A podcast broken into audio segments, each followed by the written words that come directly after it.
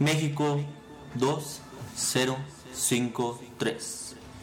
Este es un capítulo más de la apasionante radionovela Éxodo 2053. Acompañemos en una de las incontables aventuras que se gestan diariamente en las avenidas más populares del área metropolitana de Guadalajara en el año 2053, con la presentación del galán programador, señor Thompson, en el papel de Fernando Frisac. El pobre será menos triste si conoce la sonrisa y el apoyo de un amigo. Éxodo 2053, con la participación, participación del primer actor, Julio, interpretando a José María Argumedo. Mi sueño es tener mucho dinero para vivir tranquilo como los pobres.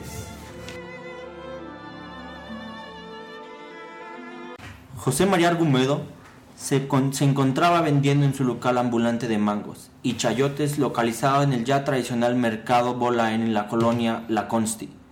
José era conocido por la calidad de sus productos y porque se jactaba de pregonar que vendía mangos igual de mango que el mismo vendedor. ¡Mangos! Lleve sus mangos, igualitos que el que los vende. Buenos días, don José. Estaba buscando unos ricos mangos para este sábado. Voy a tener una fiesta y desde que prohibieron la venta de comida chatarra, creo que unos manguitos serán un buen tentempié.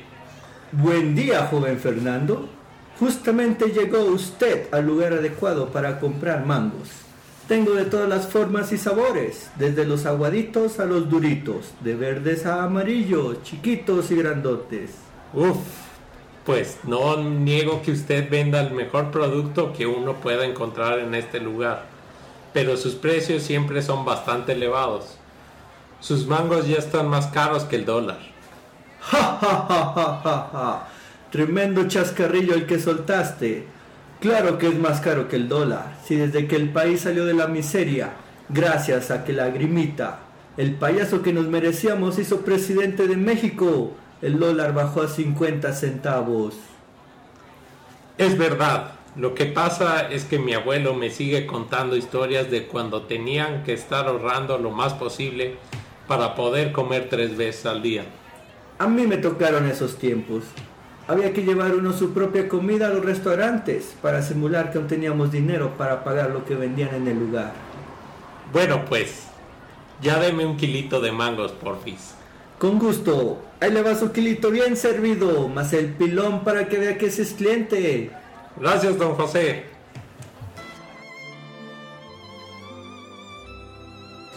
Lo que Fernando de Frisac no sabía era que el mango que compró era de mala calidad y que tarde o temprano le cobraría caro su salud. ¿Cuál será la rara enfermedad que aquejará la vida de Fernando de Frisac? México 2053.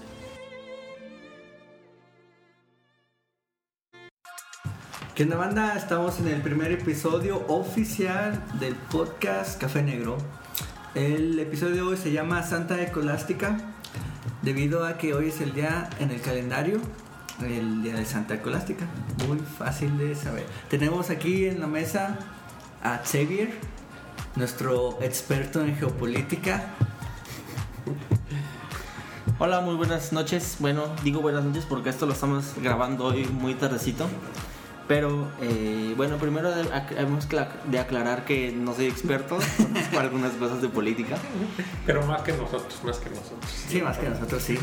Bueno, en ese caso tal vez tienes razón, pero tampoco soy experto, así es que podremos hablar de política en algún momento. Y a quien acaban de escuchar es el señor Thompson, que repite con nosotros, ya al parecer será parte de, de la empresa que estamos... Mientras siga habiendo dinero fluir, todo está bien dinero fluir y aparte que debe dinero a los mismos integrantes del podcast. A ver cuándo hace esos pagos. Y aún no tiene dinero para estar pagando, señor Thompson. Así es. Tendré en un rato. En un rato. Ah, no sé si se escuchen un poco raras las voces porque algunos de nosotros estábamos enfermos. Yo vengo saliendo de una gripe. El señor Thompson Yo nomás tengo frío. tiene frío y se le acaba de diagnosticar osteoporosis. no sabemos si saldrá de esa. Pues esperemos que todo salga bien en tu siguiente diagnóstico con el doctor. Gracias. Y bueno, ahora tenemos un formato un poco distinto. Vamos a iniciar los primeros minutos con algo de noticias, algo de política. Y, y eso para que no se sorprenda y no se les haga muy aburrido de lo que vamos a hablar, más bien para que se interesen en lo que, en lo que quizá no, no estén tan, tan relacionados. Y es el propósito de, de- de estos primeros minutos que sepan más acerca de lo que está sucediendo alrededor de ustedes. Y aunque no somos expertos, pues ahí más o menos leemos y, y sabemos algunas cosas. Y bueno, podemos opinar acerca de estos temas, esa es la razón. Aunque repetimos, no somos expertos, pero bueno.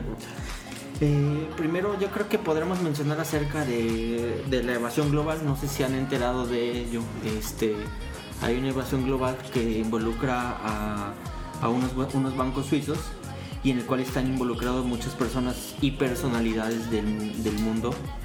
Eh, hay desde narcotraficantes, eh, cantantes. mexi- un mexicano mencionaba. ¿no? Hay unos mexicanos este, políticos, exactamente. Eh, y bueno, las cantidades son simple y sencillamente enormes. Hay, hay gente que ni siquiera es conocida de Argentina, que son contadores X, eh, políticos, celebridades, filántropos, traficantes de armas y bueno, obviamente está, está haciendo un, un boom eh, en todo el mundo porque están buscando que creo que inicialmente o quien está llevando la investigación es un es un bueno como les comentaba entonces este eh, la primera parte de la investigación la publica Le Monde es este un diario en París Eh, bueno el, el asunto está investigando a, a algunos fondos en HSBC y obviamente estas cuentas van desde los periodos de 2005 a 2007. El problema es que las cantidades que están manejando son simple y sencillamente enormes. Eh, ¿Quién es el mexicano? el mexicano es Han Ron González, creo que es un político priista para variar, eh, Qué raro. eh, de Baja California. y bueno, Y hay... bueno, igual no hay que ser panista. Pues ya todos, ya no hace diferencia de qué partido sea. A menos que sea la grimita. Es el único payaso que nos merecemos. Y bueno, entre también las cosas, bueno, está The Guardian en, Gran Bretaña que también está ayudando a las pesquisas o está al menos publicando, este, porque pues se manejan eh, desde 6.000, por ejemplo, recordó por ahí a un argentino, un contador, que estaba manejando desde hace unos años, desde mil millones de dólares hasta 6 mil millones de dólares, una persona así completamente X, o sea... Me refiero a que es un ciudadano de a pie. Sí, de hecho estaban platicando en la mañana que, que una persona de ese tipo, ni aunque hubiera, ni aunque hubiera sido eh, expuesto el nombre en internet o en este caso por la, por la policía francesa, eh, no, iba, no, iba, no iba a conocer porque pues no hay, no hay ni quien lo conozca a este tipo y hay más, más gente. Bueno, y entre otras cosas también tenemos a que el nuevo secretario de la Función Pública, ¿sí recuerdan su nombre o lo conocen? Virgilio, nomás sé que se llama Sí. Virgilio algo. Sí, exactamente, Virgilio Andrade, el cual fue hace unas semanas o una o dos, este, fue nombrado por nuestro, nuestro gran presidente, el, el pendejo nacional, eh, como secretario de la Función Pública y lo nombró para poder eh, Investigar investigar acerca de los conflictos de intereses de las casas estas de Videgaray Y de y pene. de Peña Nieto. Y casualmente es el, el ahijado de, de Videgaray. Entonces, pues obviamente. ¿Pero es ahijado en manera religiosa o ahijado apadrinado políticamente? Exactamente a eso me refiero. Este es apadrinado políticamente. Hace tiempo ya fue sacado justamente por él para poder eh, contender y poder estar o ocupar cargos públicos. Entonces de ahí pues la, la situación de cómo es posible que vengan Que el a, ahijado vaya a investigar, pero Pues no va a encontrar nada, nada más. no, no, decir que no encontró nada. De hecho, justamente esa es la situación. En estos días estaba comentando él que eh, gracias a que, bueno, él fue eh, nombrado secretario de la Función Pública y el problema es que en estos días comentó que, bueno, pues como yo acabo de entrar y a la hora de que empiezo a investigar a estas dos personas que son sus jefes, eh, lo primero que se le ocurre decir entra en alguna de sus conferencias es que el señor no puede investigar a sus jefes por la simple y sencillísima razón de que eh, él ¿Es Ellos- profesional o qué? no, no, no. Ellos eran. Todavía no eran funcionarios públicos cuando hicieron esos tratos, pero obviamente se refiere cuando eran eh, presidente de la República y el otro era. O sea que eh, ese cargo va a tomar, mm, ¿cómo se dice? ¿Valor o, va- o- o va a permitirse trabajar a partir de los funcionarios actuales en adelante? ¿Del pasado no se va a investigar? No, lo que ocurre es lo como siguiente. que en el puesto actual nomás pueden evaluar el puesto presente a, a los que vienen. ¿Y del pasado nada? No, no, lo que ocurre es lo siguiente. El secretario de la Función Pública, eh, una de sus, de sus funciones, estar verificando en general, no es, no es el organismo de transparencia, es verificar que las cosas estén haciendo bien, que los funcionarios públicos estén este, correctos, que haya oficinas de Contraloría Interna dentro de las oficinas gubernamentales para poder proveer de dinero a cada oficina gubernamental. Y esa es la tarea de la, Secretaría de Función Pública. Pero pues si el secretario de Función Pública lo primero que va y dice es que simple y sencillamente ellos no eran todavía funcionarios públicos cuando hicieron esos contratos, bueno, de algún modo podríamos decir que es correcto, pero el problema es que esto ocurrió justamente mientras él iba a tomar este Cargo público. cargo público, que en este caso es de presidente de México. Y por lo tanto de ahí viene su inferencia de creer que pues por tal razón él no puede actuar contra ellos porque ellos todavía ni eran Sí, pues nomás fue un cargo que se inventaron para decir que eso ya quedó en el pasado, como todo lo que quieren hacer. No, más bien yo creo que es el, es el chiste que- de los cuales nos hemos estado mofando los últimos dos o tres años de cada tontería que está diciendo Peña Nieto. Pero el, el- el secretario o esta secretaría ya existía, siempre ha existido. Y en general sí hacían su trabajo. No sé si bien o mal, pero esa es la idea. De hecho está bastante bien. Yo creo que justamente como el, el IFAI en los últimos años, que parece ser que es es el único que realmente está haciendo algo, el secretario de la, fu- la Secretaría de la Función Pública, eso es lo que pretendía hacer. El problema es que, pues, bueno, pues llegan y ponen a sus primos, a sus padrinos, a sus ahijados en los, en los más altos, pues no sé qué esperaríamos de los de, de estas personas que estén en esos cargos, pues de estar investigando a las personas que deberían estar investigando. Entonces, obviamente es un gran lío, ¿no? Pues sí. Pues de nada va a servir entonces ese puesto. Ya mejor que lo cancelen, nada más van a... Cámbialo con mal. Eh, pues nada, nada más se está gastando el dinero de, de los impuestos. Se está desperdiciando. Así es. Y bueno, y con respecto, el fin de semana pasado nos supieron también que hubo eh, algunos dimes y direntes entre Murillo Karam y, los forenses argentinos, ¿los, los, con, ¿los supieron? Pues nada más sabía que los peritos argentinos habían encontrado incongruencias en lo que dice la PGR, que según... Bueno, hay muchas situaciones en las que los argentinos no están de acuerdo con lo que fue el informe oficial de la PGR y también en algunas maneras en las que llevan las investigaciones como cuando enviaron los, los restos óseos a, a una parte de Europa Ajá. que según los peritos argentinos, ellos tenían, ellos sabían que los que se iban a mandar a- al principio no pertenecían a nadie de los estudiantes, pero que misteriosamente al momento de mandarse fueron restos distintos a los que se habían mencionado que eran los que debían ir.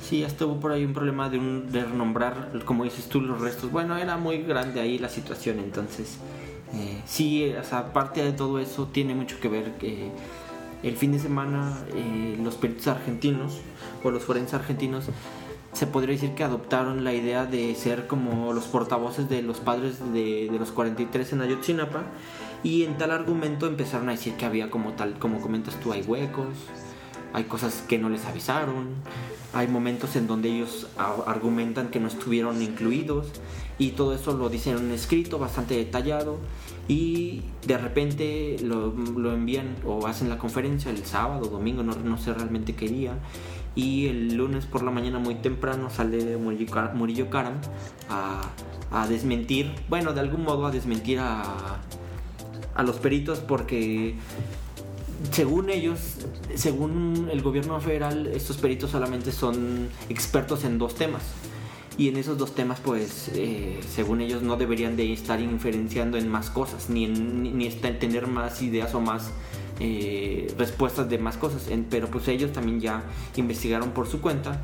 Entonces la situación ahorita que fue de no pues ellos dijeron esto los otros dijeron lo otro lo malo es que hace cuando trajeron, bueno, el gobierno federal trajo a, los peritos argentinos por una situación, simple y sencillamente no hay credibilidad en el gobierno federal y para poder dar un poco de más de credibilidad trajeron a estos forenses para, porque son reconocidos internacionalmente y hoy que se les empiezan a voltear, pues prácticamente lo que están diciendo es, "Ay, ellos ni saben, así es que por favor ni les hagan caso cuando el mismo gobierno federal los trajo porque ellos eran los Les que tenían pagó para que vinieran. Exactamente.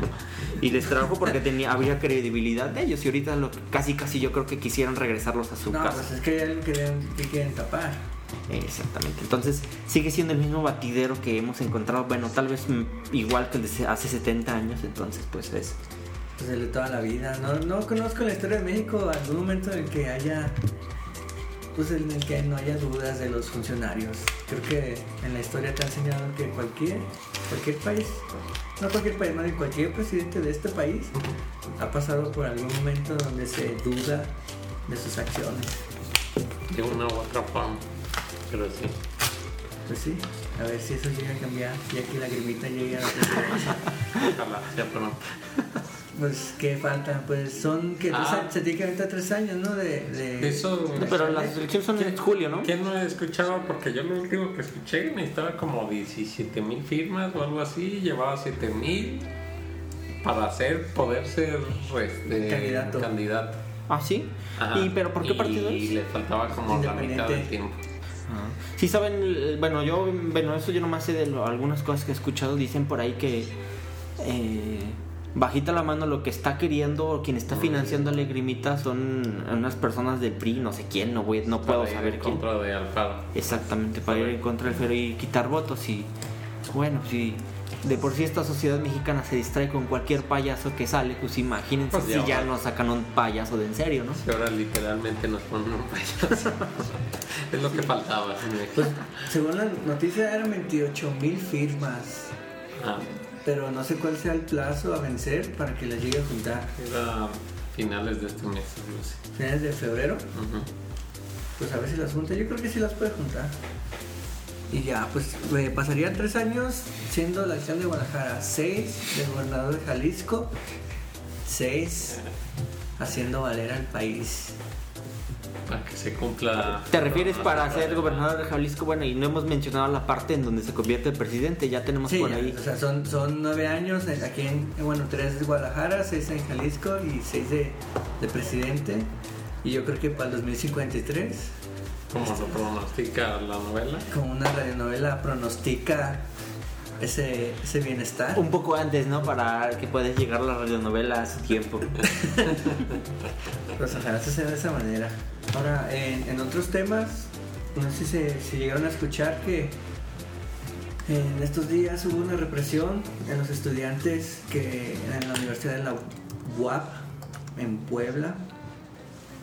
Que bueno, que podemos ver aquí que se está repitiendo la misma la misma estrategia que sigue el gobierno en contra de los estudiantes, que es mera represión. Aunque de lo que sé es que hubo algunas personas infiltradas, mismos estudiantes de la universidad, que fueron reconocidos por las personas que fueron reprimidas. Y este, estos porros se detectaron dos que eran de la carrera de ingenierías de la misma UAP. Entonces ahí se cree que también la universidad, rectoría, esté involucrada en esta represión. Creo que estos huelguistas reclaman que quieren algunas condiciones para la universidad, entre ellas dar cursos propedéuticos gratis, algo así. Y la universidad no se lo está permitiendo. Entonces al momento de, de- de llegar a esta huelga, pues que hubo la policía primero intentó detener la huelga y después estos porros ah, pues abusaron de estas personas mediante violencia y creo que una mujer tuvo abuso sexual también. Y entonces, ¿qué podemos ver aquí? Que pues que el gobierno no, no, no está haciendo nada más bien está haciendo la misma medicina que es nomás reprimir estudiantes. Pues yo creo que es el mismo caso de muchos otros lugares, ¿no? Al fin y al cabo el gobierno de un modo o de otro se sigue infiltrando entre las casas de estudio o entre los movimientos para poder, eh, no sé, generar, generar una idea que se crea que son necesariamente personas que están queriendo hacer un mal a la población, cuando en realidad son eh, personas comunes y corrientes que quieren algún cambio para México o algo así. Y, sabes que también es lo peor aquí, es que es Moreno Valle, el presidente, bueno, el gobernador de Puebla, el, también el que ya se le atribuye un muerto por también de tener una represión. Y es el que se pretende ir por la presidencia mexicana en siguientes elecciones por el PAN. Entonces, pues vamos a seguir en las mismas y llega a ser. Sí, de hecho fue la dichosa ley bala, no sé si recuerdan acerca de ella, la ley bala hace unos meses, no recuerdo la verdad, le mentiría si les digo la, cantidad exacta de tiempo, pero eh, hubo una ley bala en donde se pretendía que las manifestaciones pudiera haber eh, eh, granaderos o carabineros y se podía disparar balas. Y justamente cuando se estaba intentando hacer esta esta ley vigente. vigente se murió justamente o creo le sacaron el ojo a un niño no me acuerdo. Entonces eh, pues obviamente creo que de ahí se echó para atrás o no sé exactamente qué pasó pero obviamente ha sido un lío como estás diciendo desde que desde ese momento. Pues sí pues, pues más yo creo que este país da, hablar más malas noticias que buenas. Pura tristeza es hablar de ya, está, estamos un poco deprimidos. Señor Thompson, por favor. Como es el caso de que incluso hasta ya salen los narcos, la, la reina del sur que ya está saliendo de la cárcel. Ah. Ay, cierto. Pues, bueno, yo no, nomás sé que, como dices tú, es narco. No sé dónde estuvo recluida y hace unas semanas o unos días ya salió el domingo, creo salió este libre. ¿Y cuánto tiempo estuvo? No, la verdad no sabría decir. ¿Cuánto tiempo? No, no sé tampoco, pero pues... pues pero debería seguir ahí. Debería seguir. Pero debería seguir ahí, pues sí. Pero pues tiene el, el, dinero para pagar los abogados que aprovechan los hoyos legales que existen en la ley. Ojalá pues, no nos busque. Ojalá no nos busque. O más bien. eh, de veras, ¿no? Qué bueno que salió. Estamos felices por su salida. Y nos da mucho gusto que ya esté Pues ahorita que comentas tú, estoy viendo, sí, sí, estuvo condenada a 70 meses de prisión, ese fue el 25 de julio del 2013. En, ah, un tribunal de Miami, en Estados Unidos, y por lo tanto, no me salen pues no sé exactamente, no van a salir las cuentas. Pues igual si tomamos años de 25 meses, fue no, 35 meses. Ah, sin embargo, creo que la, aquí no sé si sea así por, por acuerdos internacionales, el hoyo legal, digamos, fue que se, eh, se tomó en cuenta que su detención fue en septiembre de 2007 en México. Entonces desde ahí creo que están tomando las cuentas para poder sacar los 70 meses y por tal razón esta señora Sandra Beltrán Sandra Ávila Beltrán tuvo que, o bueno, pudo haber salido. Pues. Sí, ya pagó. Muy bien.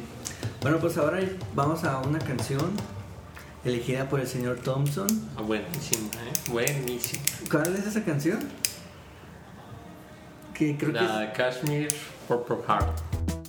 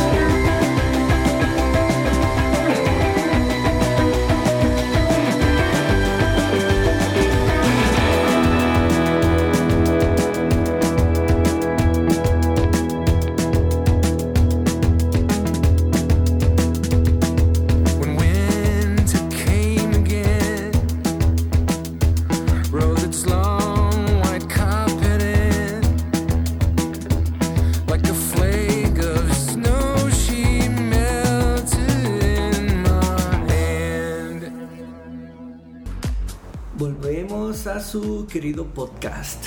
Bueno, ya pasando unas noticias muchísimo más relevantes. Tenemos lo que sucedió este fin de semana de los Grammys. donde yo creo que ganaron puras personas que no conozco. Yo creo que estoy muy atrasado en la música. yo no lo vi, la verdad, pero lo que sí supe que ganó Beck dos Grammys, o lo que sé, Yo no sé quién sea. Que es muy buen artista y, el disco lo he escuchado, está muy bueno, no sé canciones, pero, Pero, a la próxima prometo traerles una, le ponerles una pero ese qué, qué género es. Buen ¿Rock? punto. rock, rock, indie, rock. Rock alternativo. Que creo, Rock que alternativo. creo que las personas que nos escuchan escuchan banda. No sé si. No sé si es- ese género. Ay, ese género no es mi especialidad, pero este, el Xavier sí, ¿no? ¿No tienes de banda? Bueno, sí escucho banda, pero no es mi especialidad. Es Sí, que sí te- más bien sí soy te- melomano. Si te despiertas todas las mañanas con Radio Gallito. No, escucho otros estos programas de radio, pero no escucho Radio Gallito. Sí he escuchado Radio Gallito, ¿eh? Es una buena, es una buena estación. Bueno, para le trabajar daremos- haciendo la línea. Le daremos eh, entrada algún día a, las- a la banda, ya que tengamos una canción buena. Así que ya saquen una. Porque eres muy alternativo, Thompson. Sí, todos tus géneros son muy raros. no son raros. Pero bueno. Dices que el, yo creo que es la persona, la única persona en el mundo que conozco que no le gusta a Rihanna. Ah, por cierto, porque salió, ¿no? En el- Sí, salió Rihanna con, en un performance con, creo que era Kanye West y Paul McCartney, tocando una canción pues ahí extraña. La verdad estuvo muy extraño el performance, pero bueno, ella se veía muy bien. Yo nomás vi que en, en la internet se veía que la habían vestido de quinceñera, incluso hubo memes de eso. No sé, ¿A tengo- Rihanna? Sí, de un vestido rosa de quinceñera. Ten- tengo mis dudas de que se haya visto bien. Pues no la vi, la verdad, pero ¿Por qué Thompson?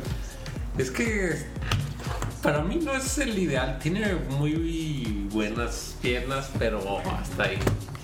Este, tiene como frente medio extraña. Es que está frente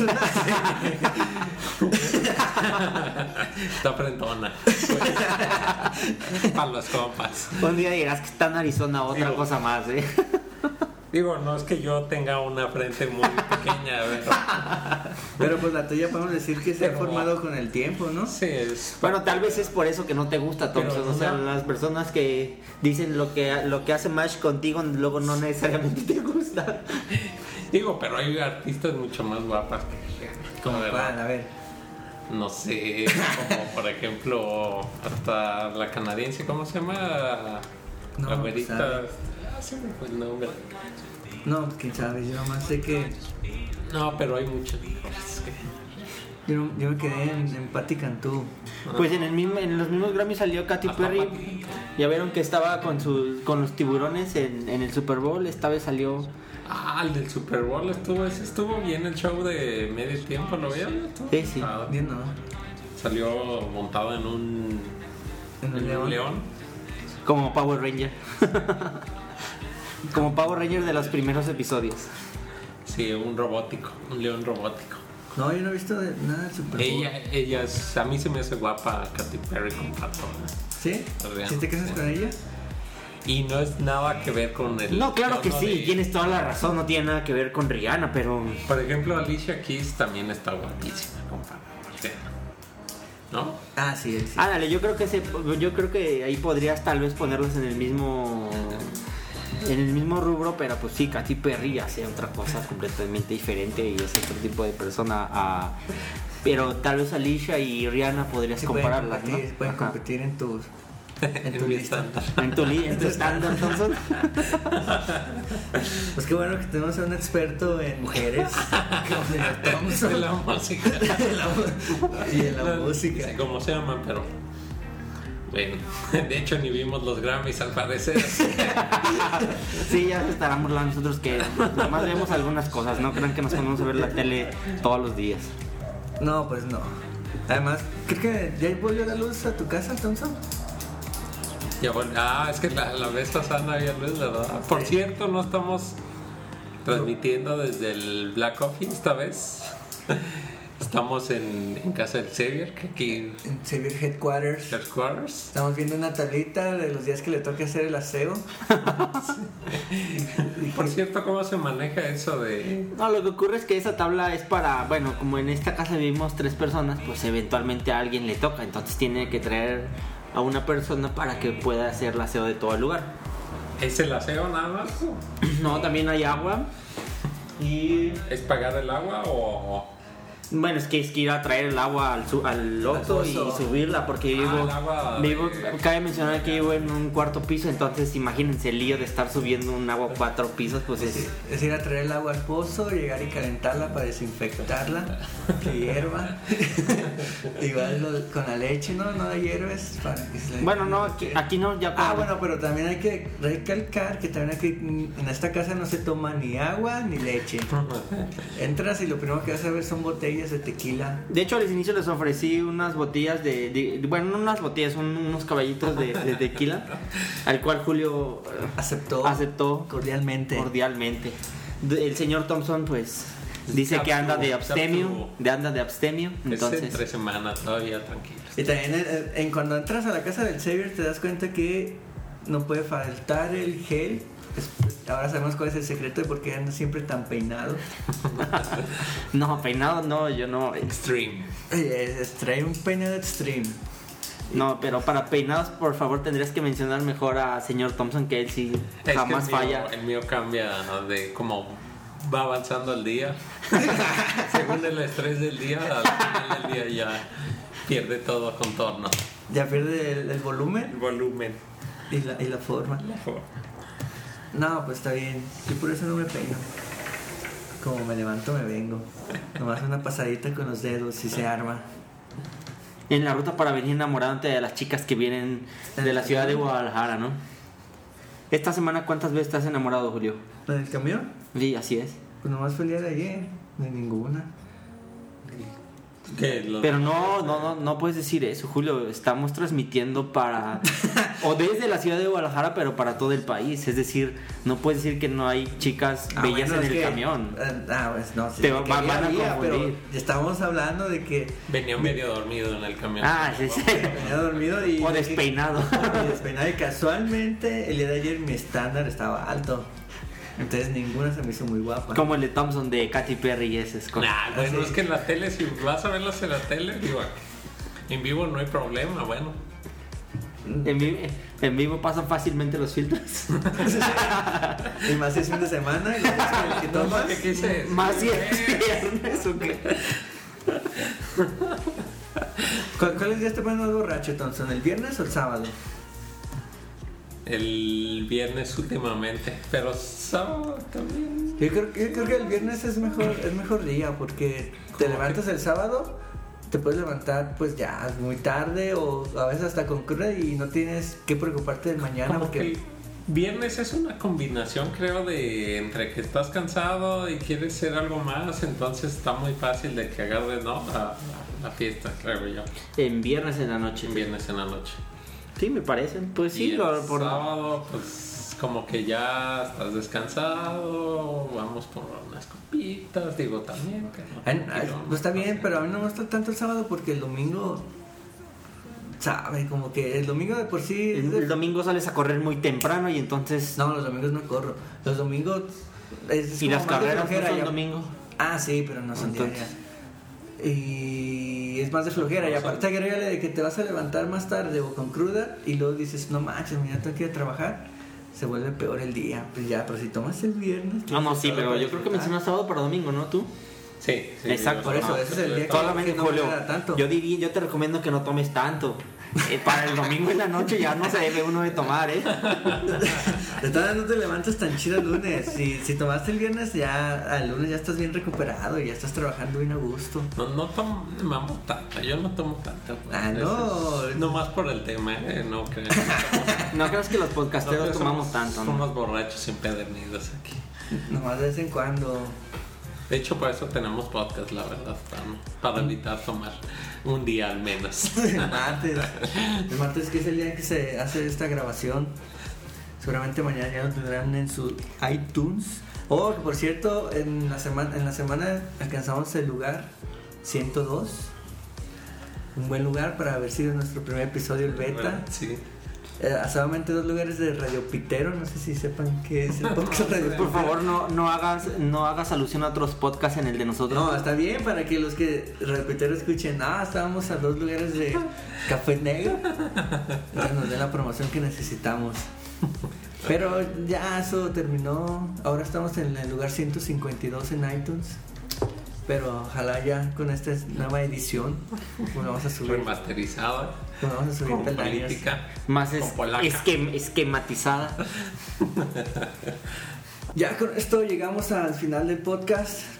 Ya ha sido todo por hoy. Nos vamos a despedir con una canción patrocinada por Xavier que se llama Esta canción se llama Made, no, You're On de Made On. Así es que escúchenla. Sintonicen en la siguiente semana, suscríbanse y nos vemos. Bye. Bye.